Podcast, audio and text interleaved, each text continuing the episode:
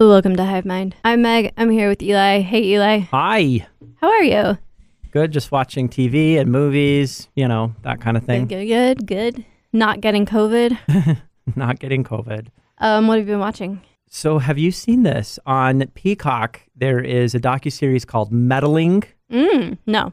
and it's about the 2002 Winter Salt Lake Winter Olympics Oh, you told me about it. Yeah, okay. scandal with the skaters, with the the skaters. It Canadian skaters, pairs skaters, and do you remember this? one? Yeah. It was a big deal. because the French judge. The French. So what happened was the Canadian pair skaters were kind of the favorite to win. The Russians had been winning every Olympics forever. The Russians came out, they stumbled a couple of times, you know, whatever. And then the Canadians came out and had this like perfect performance. And the French judge gave the Russians like a really high score, and the Russians ended up winning. And everyone was like, "What? We all watched that, right?" And then it, as it turned out, there were all these rumors that the French judge had been bribed by Russians and blah blah blah, and it went deep. And and uh, within like a week, they ended up the Olympic Committee ended up deciding they like banned the French woman or whatever, and then they ended up deciding to just give both teams gold, and it was this really awkward, messy thing. Um, so they made a docu series. It's on Peacock. It's very good. It's really interesting. It's really fun to see um, clips of the 2002 Winter Olympics. Being a Salt Lake City resident, it's kind of fun to see Salt Lake Mm-hmm. City, like those that old footage. Uh, they interview every, all, everybody who was involved, including the French judge. What? They got her for interview. She agreed to do an interview. She agreed to do an interview because she she denies that she was bribed. And the they interviewed the French uh, or the Russian team. They interviewed the Canadians. They interviewed their coaches, like everybody who was involved. And they do s- it, they did a really great job. And the the story is a lot more nuanced and complicated than I think we all understood at the time. And the French judge and the Russian team and their coach, th- they were like, no, we weren't surprised that the Russians won because they skated like a much more complicated program and they kind of Um, broke that down and yeah. in a way that I was like, oh, that does actually make sense and that is context that none of us knew because we're all dummies. We're all idiots. Yeah. um, and uh, the thing I like the most about it is you come out of it really loving both the Canadian team and the Russian team. Like they were victims in it, Yeah. and they're just like really lovely people, and and so it's so it's such a good watch. Um, it's like four or five episodes, and you can burn through it really fast. Highly recommend. okay. What's what's the title? It's called meddling, Meddling. Good title. as in like I'm meddling in your relationship. Got it. I'm meddling in the Olympics. Got it. Okay, and then um, on your recommendation, we finally watched and burned through the other two. Oh, Meg, so happy for you. this is like the best show on TV. Why is no one talking about this? Yeah. and it it's like it's like if you combined the profanity and uh, cleverness of Veep with the sweetness of Schitt's Creek. But it's not profane. Is it It's, cra- profane? it's crass. It's crass, but I wouldn't- Yeah, it's not as profane as like Veep, yeah. but it is very crass. It's, a very sexual show. Um, Yeah. but in like a not sexy way. Right. It's it's a lot of sex jokes. Yeah. Um, no, this is not like a, a sexy show. Yeah. Um, but yeah, it's it's uh as you've described about uh, these two siblings, and they're basically like th- around thirty, and they have a younger brother who's a teenager who just became a superstar, and the two older siblings are. It's just kind of about them sort of figuring out how to navigate that Yeah. and it's such a sweet show. The the family, like the two siblings, I, I don't feel like I, I ever see this in TV. These two adult siblings are 100% in each other's corners all the time. And in their brother's corner. And in the and then little- their mom's corner. and their mom's corner, like the whole family, it would be s- it's so easy it would be so easy for them to write this and have them be jealous and have them fight and contention whatever. Never. There's never any like they're they're not even bickery with each other. They're Yeah. just like so supportive and sweet with each other. And um, every time you th- every time it looks like they're going to go that direction, they don't. Yeah. And so it's like such a fun watch. Like the, every episode ends and I get a little bit teary-eyed because I'm like this family is so great. Yeah. It's a really good show. So if you can handle some s- crass humor, Okay, I want to ask you because the whole reason it Hmm. came up is was because how they handle um gay dating and relationships. Did you feel like it was fresher than what you've seen in Oh, yeah. previous television? It- Okay. a- absolutely. Because one of my big complaints about how gay dating is handled is usually that it's written by straight people, first of all, and straight people don't know how to tell those stories except to have the characters come out and go through trauma. Yeah. And it just gets so tired. Like Yeah. I don't want to see another person come out and they don't do that here. Like it's it's just like a given that the main character is a gay guy and he's dating and like that's it. Yeah. And and um the the jokes around gay dating are so on point. I've been in that world, right? And Skylar and I watched this and we are screaming. It is so funny how self-aware the the creator is and the writers are about like what that world looks like and how insufferable it can be and they it's so clever how they write it. The funniest thing I think I have ever seen on a television show ever is one of the episodes ends with the main character has like a really bad experience with dating, a, a breakup, and he's he- he's upset about it. And the episode ends with him going and sitting down in front of the fire, and the camera angle is from the fireplace looking at him, and he's just sitting there crying, and this like kitschy music starts playing and Skylar was like, "Oh my gosh, this is the end of Call Me by Your Name" because that's how it ends is Timothy Chalamet goes and sits in front of the fire and cries for like 3 minutes Yeah. while this music plays and then in the background his parents like start calling for him and then he gets up and leaves. So the guy's like sitting there crying and Skylar's like, "This looks like Call Me by Your Name." And it goes on for like a minute and he's just like sobbing into the fire and then you hear his mom in the background call him and his sister says, "Don't bother him. He's doing Call Me by Your Name." And the mom says, "I don't think I've seen that." And she said, "Yes, mom, you did. He made us watch it. He's he sat facing us while we watched it." and like we were we had to pause it and like not start the next episode because we were both on the floor tears just like s- laughing so hard. I was like, "Th- "That is the most on point like series of jokes I have ever seen in a TV show." There is um there is a character in it who's an insta-gay who Hmm. I don't know if you want me to reveal this, but you have sent me a few profiles Yeah. of some of our local insta-gays and you could swap those two out and it wa- I would never know. Like a complete spot on caricature of how these people operate. It's so funny. Yeah, I'm glad you liked it. Loved it, loved it. And then um, I last night rewatched Belfast because I thought Sorry, I'm sorry. we were a team and we Listen, were both okay, going to watch I it. just made this speech on the last podcast I recorded. Uh huh. I'm I'm working on a campaign. Mm-hmm. Things fall through, Yeah, and I'm really sorry. that's okay. Um, it, I'm not upset about it because I love Belfast and I was excited to rewatch it. Uh, do yourself a favor and go watch Belfast. It's on Amazon.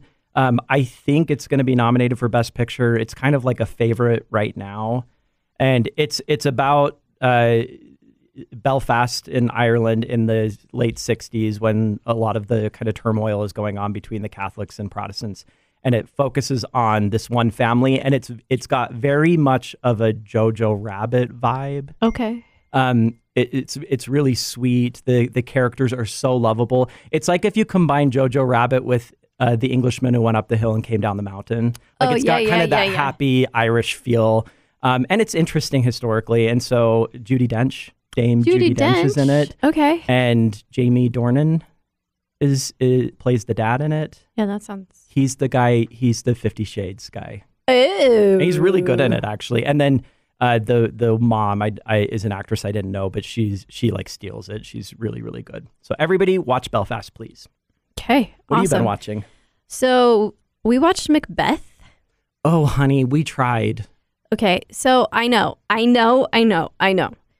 Shakespeare's not easy. It's not. It's, It's so really, hard. it's really not. And I think the problem is that people go into Shakespeare thinking you're supposed to understand every word they're saying, which is not possible. it's not. That's why like scholars for millennia have studied Shakespeare and d- analyzed every word because it's so dense and it you can't like it's a different language than what we speak. Watch it with subtitles and then you'll just like pick up like a few of the clever turns of phrases and just watch it generally for the story and it's like if you take that pressure off yourself it's way more enjoyable. Mm, okay. At which point you can enjoy like the bonker cinematography Mm-hmm. that they're doing and the incredible acting from Denzel Washington and Frances McDormand. Yeah. Her husband directed this.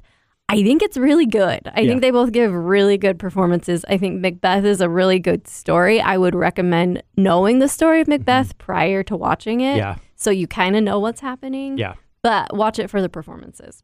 We we started it and then we got about 20 minutes in and then we stopped it and read the entire Wikipedia summary because we were like, we don't know what's going on. And then we started playing again and we got about 10 more minutes. And Skylar said, Have we watched enough to recognize how good this is? And I was like, I think we have. It's very good. And he's like, We're turning it off. Yeah. and that's fair. And that's kind of how I went into it. Like I, I went into it kicking and screaming. Steven was like, let's turn on Macbeth. And I was like, it's a Saturday afternoon. That's the last thing I want to watch. But then like I gave it 20 minutes and I, uh, I was in, you know? What I do appreciate uh, about it too is I feel like when they periodically make these Shakespeare uh, plays into movies, they're like nine hours long, and this one's like a tight hour and Oh, forty yeah. minutes. Yeah.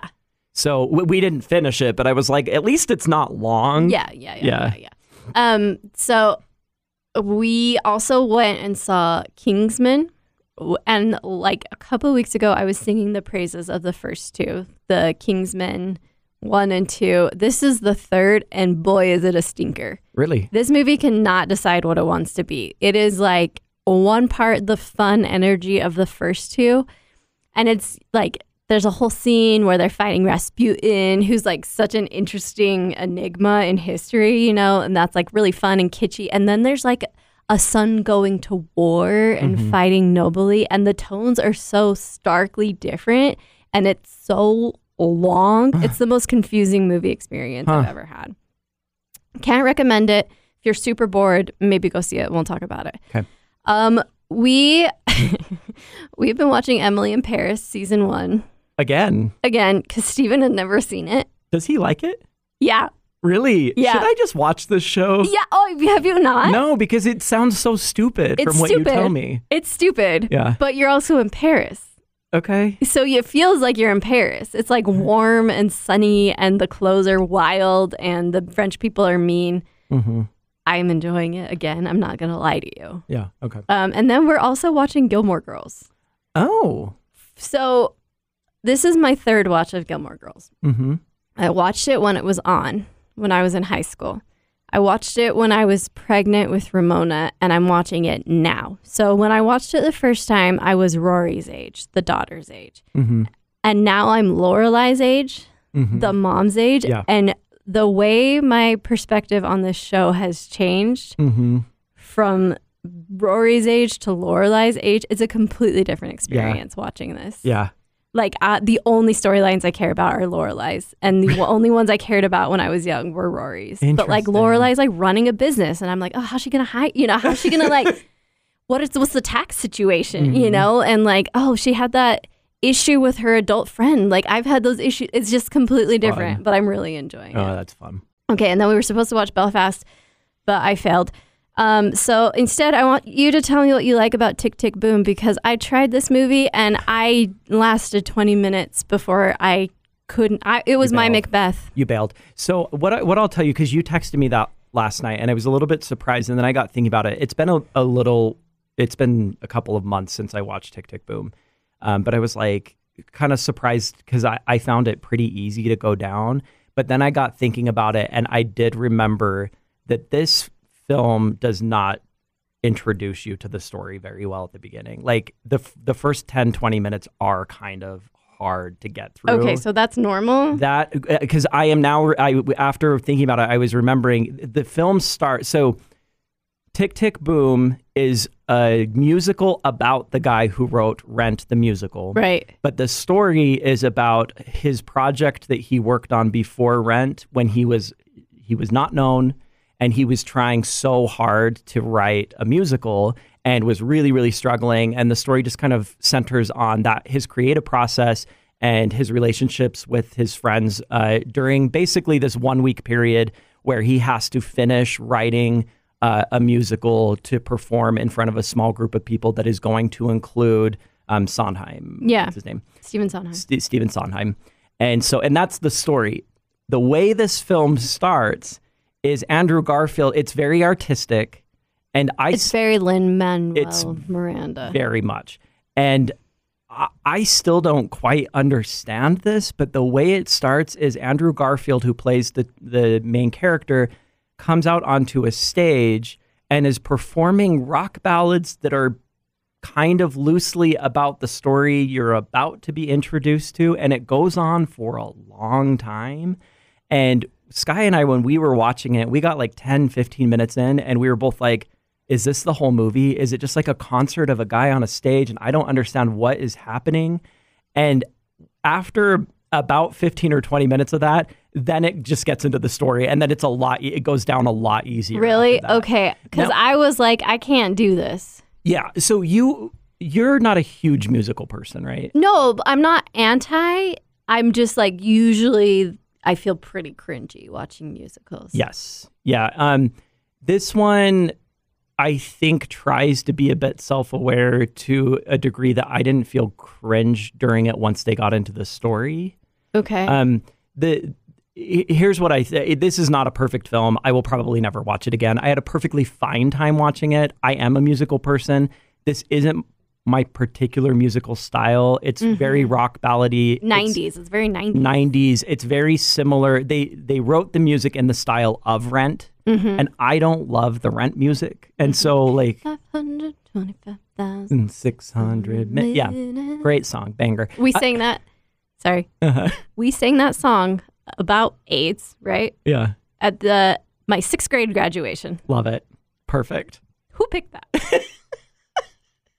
all these sixth Had grade they seen they're like, Rent? none of these kids have seen rent so we doesn't can matter. do whatever we want um so i- not I, I, there are a couple of songs in rent that i actually really do like but most of them are not memorable to me and that is very similar in this um so i didn't particularly love the music the characters are all mostly insufferable which is consistent with the characters in rent as well they're all so insufferable I mean, that was the thing. It was I low key hated the guy. yeah He was driving me crazy. Oh yeah. Um, and if you can believe it, the characters around him are somehow worse. and you and I kind of talked about this recently. It, this is one of these stories where he he is under a deadline and he just needs his girlfriend specifically, but like all of his friends to like realize that he's having a really stressful week and they have no patience for it. It's the devil wears Prada problem Okay. where like the girlfriend like keeps wanting to have like this all night conversation with them about their relationship and he's like I literally have to write a musical by Friday can this wait until next week and she's like you don't care about me if you're out you know it's and it- you're watching it and you're just like just shut up and let him do this thing you can talk about your relationship on Saturday movies have a real problem in that they always say jobs are bad. it's really frustrating Ignore your job. Yeah. Yeah, and so I that that part was frustrating. The good things about this are um I did not know Andrew Garfield could sing and Oh. he is such a good singer. Really? And that's him actually singing? Yes, yeah. Oh, wow. He he he is giving 100% in this. Um I think his performance is is really really good. I don't like his character very much, but like he's giving a lot and I appreciated that. Okay. Um, I do think the story is interesting. Like as somebody who likes to write and likes to try to create and feel like sometimes uh, has to deal with creative deadlines and whatever else. Like that aspect of it, I thought was kind of fun. Like you feel like there are stakes, even though at the end of the day, it's like if he doesn't get the musical done, then it's just he just didn't write the musical. Like it's Right. not the stakes aren't actually that high, but what he has to gain is a lot, and so it's kind of fun to watch him race against that clock. Um, so I, yeah, it, not my favorite movie of the year. I don't know if it's worth it for you to give it another try, but I am I am going to tell you that those first twenty minutes are the hardest twenty minutes. Okay. Well, maybe I'll revisit. hmm I was pretty angry after 20 minutes Yeah. uh, that this movie was making me sit through the things it was making me sit through, but I'm willing to forgive. I'm not going to go back and watch the first 20. Maybe I'll just pick up where I left off. Yeah. Would you, for the listener, would you say it would be okay to skip the first 15 to 20 minutes? Um. I can't remember how much info you actually get out of it. Okay. Probably Okay. you okay. can probably kind of skim through it. Um, but yeah, you know, All right. Andrew Garfield having had a great year. Yeah. I mean, he's having a. He, I I don't know if this would be called a resurgence. Did he go away? I don't know. But I, I feel like I didn't hear that much about I him think for a he- while he's shifted from B plus list to full throttle A-lister. A list. because Isa Tammy Faye and Tick Tick Boom and Spider Man like all back to back to back here in the last six months, and they're all hits. Stan a sweetie. We stand a sweetie. Yeah. Yeah. He's a sweetie. Yes. All right. Well, sorry that um, you're getting 20 minutes of a movie discussed, but we showed up. And that's what matters. Yep. We'll be back next week, probably having watched the full movie. I don't know. We'll see. Thanks so much for listening.